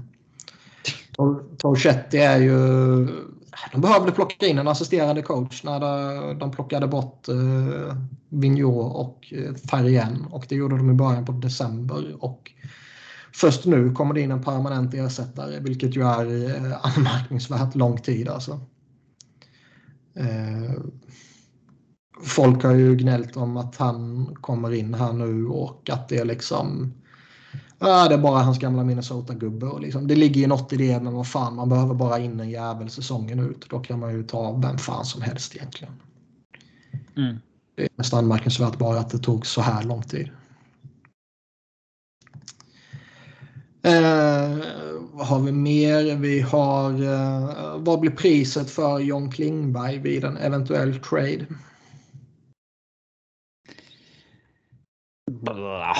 Jag vet inte. Det... Jag tycker han är rätt svår. Ja. Han har ju gått ner sig, har han ju. Det är ganska få lag som har det där uppenbara hålet som en hög. Alltså nästan alla lag har en John Klingberg. Mm. Eh, att de har två högerfattade i sin topp fyra och i, i PP redan. Eller missar jag något? Det kan ju alltså det finns ju säkert någon som inte har det som är en bra fit. Men... Jo, man kan väl inte hitta något undantag någonstans givetvis, men. Um... Ah, jag vet inte. Vem vet vad Edmonton hittar på? ja. Men det är svårt. Det känns inte som att uh, det finns en helt naturlig marknad för honom heller. Uh, är jag Dallas så kommer man väl rimligtvis propsa på för att få in någon yngre ersättare för honom kan man ju tycka. Men mer än så tycker jag det är svårt att spekulera om. De har väl kvar Honka i systemet va? Fråga Sebbe om det sen. Mm. Eh, vad är ett rimligt utbyte för Ivan Provorov? Ska han tradas? Ja, han har ju nämnts. Friedman har ju bollat upp hans namn. Jag tror att eh, väldigt många kan vara tillgängliga i Philly. Philly! Ja, men bara man lyckas behålla Ristolainen så. ja. Jag vet inte riktigt vad jag ska tycka om Provorov längre. Han, eh, han är 25 nu. Är han är liksom... 25 och eh, det är nu han borde vara som allra, allra bäst. Men han kan fortfarande bara vara bra när han har en pålitlig veteran jämte sig tydligen. Och då kan han vara skitbra. Matt Niskanen passade perfekt för honom och de vad var det, tre eller fyra matcherna han hann göra med Ellis så var ju det paret eh, perfekt liksom. Skitbra båda två och tillsammans. Eh, Sjukt att den traden, Ellis mot uh, Myers och Patrick, har lyckats bli en lose-lose trade på något sätt. Lose, lose, lose. Ja. Alla tre lagen. Ja. Men ja, visst, man kanske, man kanske bettar på Provorov en sista gång och låter, uh, låter honom få en chans till med Ryan Ellis. Uh, det är väl inte orimligt. Uh, samtidigt så tror jag väl att han kan vara intressant för många lag. Så det kommer nog ryktas en hel del om honom. 13 raka torsk nu alltså. ja, det är korrekt. Det känns så konstigt att Flyers ändå har. Alltså det är ju Montreal har ju sämst. Eh, alltså. Man har ju mycket bättre points percentage än Montreal och Arizona. Hur är det möjligt när man har torskat 13 raka och dessutom torskade 10 raka tidigare på den här säsongen. Ja, alltså, ja, man, man hängde ju med hyggligt i början där. Eh, fick lite resultat. Eh, mellan de två förlustsviterna så gick man ju på en, eh, vad var det, sju matcher lång svit där man plockade många poäng. Liksom. Så det, det är ju anmärkningsvärt att man har gått på två sådana stora förlustsviter och ändå inte har en kalasusel eh, ja, ett glashus, ett record liksom. Mm. 13, 22, 8 är ju... Eh, det borde vara mycket sämre. det är som, som jag skrev på Twitter också. Inte ens när de är usla kan de göra det bra. Vi lever i olika världar nu alltså. Nej, har torskat 3 på 30. Ja, det är kris i Colorado. ja.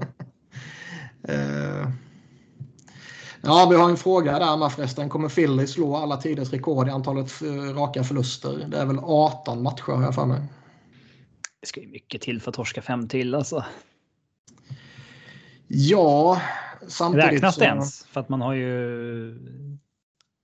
Alltså overtime losses räknas eller? I det rekordet? Ja, jag förutsätter det. Det är ju massa konstiga jävla... Ibland räknar de det, ibland räknar de det inte. Ligan är ju konstig där liksom. Men de, eh, jag menar, de mötte Buffalo häromdagen och var ju så jävla värdelösa. Och nu möter de LA, Winnipeg, Detroit, Detroit, Pittsburgh, Washington, Carolina, St. Louis, Washington i eh, slutet på januari och under februari. Det är ju... Eh, det är ju inte det lättaste schemat rimligtvis. Så jag skulle, jag skulle inte förvåna om de förlorar 25 raka matcher så fan som de dårarna uppträda nu. Och sen massa skadefrånvaro på det. Så det, vi kan nog gå på rekordjakt. Eh, vi har... Eh, vad har vi mer? Vi har... Eh, eh Eftersom det efterfrågades mer frågor är det bara jag som tycker att det hade varit mer logiskt att Robin är gnagare istället för gårdare. Och ytterligare motivering när jag efterfrågade den var jag vet att det är på grund av hans pappa att han håller på Djurgården. Men han kommer ju geografiskt närmare AIK-land. Han ser ut mer som en huligan än lite finare och det var ett citat från Mange Eriksson tydligen. Och hans diet påminner mer om en råttas. Eh, alltså de geografiska områdena runt Stockholm blir ju allt mer utsuddade så att säga. Eh, det är saker jag inte riktigt behärskar. Ja, men du kan ju... Ja. Vissa regioner har ju varit mera styrda av liksom vissa klubbar och sånt där. Men eh, Eh, det här påminner ju mig om när eh, när i Offsides podcast de pratade om eh, vilka lag man ska heja på och sådär och när folk får skit för att man hejar på typ Arsenal och sånt där. Det ofta så väljer man lag när man är liksom väldigt liten och det finns ingen jättebra anledning. Det kan vara att man bara gillar en spelare i ett lag eller någonting, men mm. i 90% av fallen tror jag att det bara kommer från föräldrarna. Ja, föräldrar eller en bror eller något sånt där. Ja, och det, det, det är väl så i de flesta fallen, precis som i mitt fall. Så då är det väl. Det hade varit väldigt ologiskt om jag inte hejade på samma som mina föräldrar. Mm. Um, så att ja, jag vet inte. Nej, jag tycker nästan det borde vara en aik mm. Det blev inte riktigt den hetsen jag hoppades det skulle bli från dig. Nej.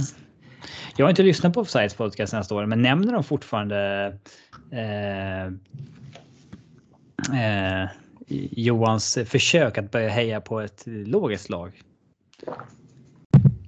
Nej, de har tagit upp det någon, någon gång i förbifarten typ. Eh, men det det borde de göra en uppföljning på. Det är en, det är en intressant fråga. Alltså typ eh, om, om, eh, om man ska börja intressera sig för allsvenskan. Liksom, som, som jag till exempel. Vilket lag skulle man plocka? Öster. Ja, de är ju absolut inte i allsvenskan till att börja med. Men eh, jag menar, det är inte helt självklart hur man går tillväga. Eller bara bestämmer sig för att nej, nu ska jag börja följa NFL. Vilket lag ska jag heja på? Um, Ja, för det, alltså, I vuxen ålder så räcker det inte med något så banalt längre som när man var liten. nej, liksom att Man den där spelaren är cool, mer- eller tröjan är snygg, eller klubbmärket är mäktigt, eller uh, whatever. Fast Det spö på dagis som jag inte håller på det. Ehm. Ja, det är svårt. Marcus Birro sa ju att han blev typ upphängd på någon sån här uh, krok eller någonting i korridoren för att han var öjsare. Eh, och så gick det förbi någon lärare och sa varför hänger du där? Sa han, för att jag håller på Örgryte. Så han, ja, då kan du hänga kvar där och gick. Fan vad rätt.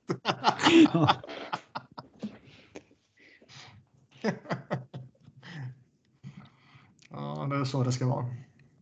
Mm. Vi har, eh, vi har en fråga till mig. Om inte Lindros Forsberg-traden hade gjorts och Foppa hade den karriären han hade, men i Philadelphia istället under 95 till 05. Hur hade din syn på svenskar då varit? Eh, alltså, ja. Det är väl svårt. Skulle Foppa lett Flyers till eh, två Stanley Cup-titlar så skulle väl det kanske inte påverkat hur man ser på andra svenskar. Eh, Jag har ju liksom, jag menar, jag har ju beundrat svenskar genom åren som har varit i Flyers. Eh, Inte alla och inte många, men några stycken. Så det är inte så att man automatiskt hatar alla. Men eh, jag vet inte. Vad tror du? Jag tror väl inte att eh, din, eh, ditt agg mot svenska hockeyspelare har något att göra med någon brist på svenska role models när du växte upp. Liksom, om man säger så. Det, det, det tror jag inte. Nej, det känns inte så. Det är väl en naturlig mognadsprocess.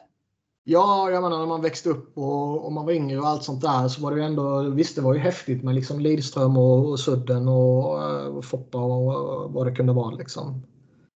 Men eh, det var inte så att jag satt och hejade på dem bara för att de var svenskar. Nej, exakt. Eh, men, ja, det gjorde man väl till viss del, men eh, inte. Ja, inte samma sak. Nej. Eh, vad gillar ni för musik? Har för mig att jag hört i något tidigare avsnitt att Robin inte lyssnar på musik? Frågetecken. Och det är väl korrekt. Mm, det, det är korrekt.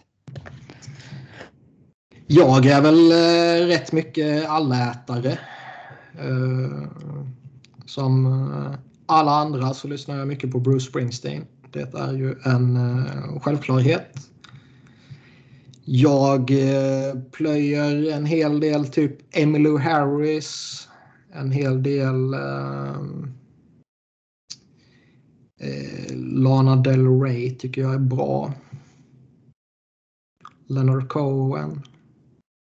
Eurodisco får vi inte glömma. Scooter. Fina grejer. Eh, nuvarande favoriterna är nog Cigarettes After Sex. Väldigt skönt eh, gruppnamn. Skön laid back musik. Perfekt att jobba till. Det kan jag rekommendera. Annars är jag inte mycket för att prata genre och grejer. Det, Du känner att det är privat? Eh, Nej, det är bara det att jag inte kan genre. Eh, så det är väl inte roligare än så. Sarah Gale Meach kan jag rekommendera om man gillar lite country och så här. Eh, Henne såg vi när vi var i Nashville på en scen där. Det, det var bra grejer. Mm. Eh, vad har vi mer? Vi har Vem är högst ansedda GM? Det finns väl bara två det står mellan Steve Eisenman och Joe Sakic. Brice Bois kom ju trots allt in till ett dukat bord. Högst anseende just nu. Mm. Det är väl Steve Y skulle jag säga. Va? Ja, han och Sakic är det väl. Ja, men Sakic är lite så här flavor of the month. Liksom att det, det har gått bra senaste åren. Eh, Iceman har ju hållits högt i tio år. Sen kommer ingen lyckas vara så bra i tio år, men. Eh, eh, alltså alla kommer ju ha några år där det går dåligt och så där. Det, det händer väl alla liksom. Men. Eh, Vi nämnde ju Bill Cedar tidigare. Han är väl lite hypad nu med tanke på hur Florida går. mm. Eh, är det någon mer sån? Nej, det är det väl inte. Mycket nya gubbar nu för tiden. Ja, det är en del nya faktiskt. Eller ja, mer än vanligt i alla fall. Det är ju många, Ja. många som circle around också. Men Ja, ja. Men det är, ja, nej, det är väl de. Vilken är bästa men även mest minnesvärda matchen ni sett? Sannolikt två olika. ja. Om jag inte kommer på någon på rak arm, då är det väl inte så minnesvärd. Den mest minnesvärda för mig är väl eh, 6-0 mot Rangers i Madison Square Garden. Simon Gagné hattrick. För att du var på plats. För att jag var på plats. Mm. Ja, nej, jag har inte varit på någon eh, match på plats. Ehm, så. Ehm, nej, jag vet inte. Det är väl inget särskilt då. Nej, alltså. Det, det man, eh, om man säger det, liksom, det, det man kommer ihåg på avstånd så att säga är ju ofta slutspelsmatcher. Och där är det rätt länge sedan Flyers var relevanta. Eh, Men typ slutspelserien mot Pittsburgh 2012 var ju jävla anmärkningsvärt eh, sevärt. Det hade ju varit mycket mera alltså om det faktiskt ledde till någonting bra sen. Mm. Och man ser nog eh, annorlunda på den från Pittsburgh-håll med tanke på att de torskade den. Ja, sen de vann ju både innan och efter så att de. Jo, jo, men om man bara tar den, den serien var ju absurd ju, så man bara tar den i som någon Mm. isolerad händelse så är den väl mer minnesvärd för Flyers-supportrar än för Pittsburgh-supportrar. Mm. Annars är det mycket kring slutspelet 2010 där när ja, de vänder mot Boston till exempel. Eh, 0-3 till 4-3 både i matcher och i Game 7. Det är ju eh, speciell känsla och rätt tacksamt att man inte stängde av Game 7 när de ligger under med 0-3.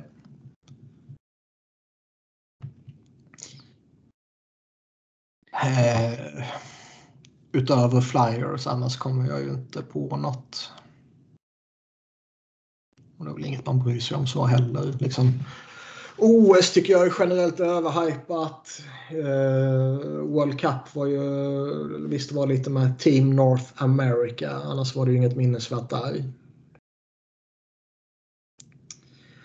Eh, JVM har det ju varit några coola matcher och finaler och sådär genom åren. Men inget som man drömmer tillbaka om. Liksom. Nej. Eh, Kommer Patrik Laine bli tradad denna säsongen? Eh, nej. Jag skulle säga nej. Det, jag har ju sagt det tidigare, men det känns ju fortfarande som att han bara väntar ut liksom, första möjligheten att kunna lämna Columbus. Ja, men då måste han ju vara bra innan dess också. Så att han kan faktiskt få något bra kontrakt någonstans. Jo, men jag menar om han inte klappar igenom fullkomligt så kommer han ju få ett hyggligt kontrakt någonstans om han blir UFA liksom, så småningom. Ja. Men, Men, det att bli UFA ju... tidigt, det är ju en dröm, men då ska han ju vilja vara tillräckligt bra för att få det där monsterkontraktet också.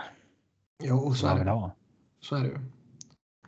Men det känns ju som att eh, ska man trada för honom nu så kommer han ju kosta mer än vad man kommer få ut av honom sannolikt. Eller i alla fall kosta mer än vad han har producerat med tanke på att han ändå är ett, ett namn fortfarande och allt vad det innebär. Mm. Så det känns väl, eh, vem vet vad som händer till sommaren men under säsongen skulle man bli förvånad om något händer faktiskt. Mm. Eh, hur låter motiveringen till det märkliga systemet att dela ut olika antal poäng per match? Va? Hur låter motiveringen till det märkliga systemet att dela ut olika antal poäng per match? Loser points antar jag de syftar på här. Eh, men det gör man inte, eller vadå? Alltså vadå? Jo, man delar ut tre poäng i vissa matcher och två poäng i andra matcher beroende på om det blir Jaha, du menar totalpoängen? Ja. Ja. Det är väl så jag tolkar frågan i alla fall. Och det, Ja. det är väl så den är ställd. För vi vill ju dela ut olika poäng. Vi vill ju att det ska vara tre poäng för regulation win och två poäng för eh, så. eh, Ja, jag vet inte vad motiveringen är riktigt, men det. Eh, det är väl för att det alltid har varit två poäng för vinst och sen när man började ta bort att det kunde vara oavgjort så la man till att man får en poäng om man. Eh, eh, förlorar i OT eller på straffar bara. Det var väl bara så det började antar jag. Mm. Eh, det var väl rätt länge sedan vi pratade om det nu, men vi förespråkade väl som du sa 3-2-1 systemet. Tre poäng för seger efter 60 minuter och eh, två poäng för seger efter overtime och en poäng om man förlorade efter overtime. Har jag för mig vi sa väl? Ja, alltså som det är i Sverige. Eller 2-1-0. Två Ja. poäng om man vinner ordinarie tid, en poäng om man vinner eh, förlängning och noll poäng oavsett hur man förlorar. Ja, skulle också funka. Mm. Alla sådana jävla loser points är i alla fall irriterande. När det sker för alla andra lag. Ja. Eller när det är en match inom ens division som går till OT så det delas ut tre poäng istället för två oavsett hur, det, Mm. hänger- hur det går. Mm. Vad har vi har? eh, Är ni en podd som kör mid-season awards? Ni kan ju köra en omvänd. Sämsta coach, sämst för sitt lag, sämsta back etc. Ja, det är väl mer rimligt. Det är lite mer on-brand ja. ja. Säm- Det är dock svårt att säga sämsta back i ligan. Alltså, Mm. så mycket hockey kollar vi inte på. Nej, det är svårt. Man får väl kanske... Nej, men, men typ sämst coach, det är bara att utse Alain Vigneault. Han kan ju dra åt helvete. Sämst GM, Chuck Fletcher. Han kan dra åt helvete. Men minst värdefull. Hur utser man det? Jag vet inte. Är det en spelare som har varit väldigt bra i ett dåligt lag? Eller är det en spelare som inte har bidragit till att hans lag har varit väldigt bra? Jag vet. Det- Den blir konstig. Mm. Nej, det blir kanske lite svårt. Ehm. Darnell Nurse, Seth Jones och Evander Kane har alla haft ett jobbigt år. Även Ryan, eller är Ryan Reeves årets spelare för en minoritet. Borde NHL införa ett sånt pris? I alla fall något som belyser insatser för underrepresenterade samhällsgrupper. Antar eh, att ni tycker det finns för mycket awards som det är. Ja, man skulle väl vilja kapa en del av dem. Eh, Ja, det kan man ju göra. Och eh, jag vet inte, awards. För mig numera känns awards inte jätterelevant faktiskt. Eh, jag vet inte riktigt varför, men eh, liksom. Å ena sidan så är det ju bra och jag tror man har fått bort lite av dårskapen att rösterna är offentliga på många håll numera. Ja.